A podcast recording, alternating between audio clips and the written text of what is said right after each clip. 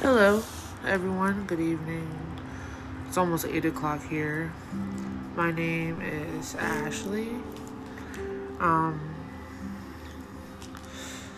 and about four years ago, I just came to like some disturbances in my life that were kept from me and when they were brought out of the darkness into the light, it kind of brought awareness to myself that I didn't have before.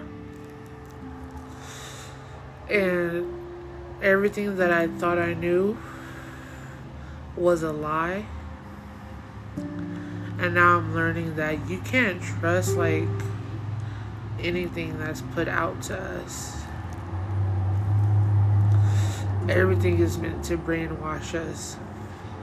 Everything is meant to control our energy. Me even speaking on this podcast is taking away from my energy. But I hope that this finds someone and they can hear it and know that they're not fucked up. They're not crazy. If life isn't going the way you expected it, it's it's fine because there's no rule books for life. We live in a system, and the system is controlling us.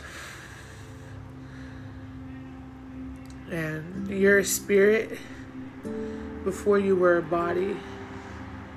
So don't forget your spirit came first, and that's the part of you that's being neglected. Now, I'm not into no like hocus pocus, devil worship type spirituality. I just want you to be aware of what you were before you came into the physical that's just an idea. a all.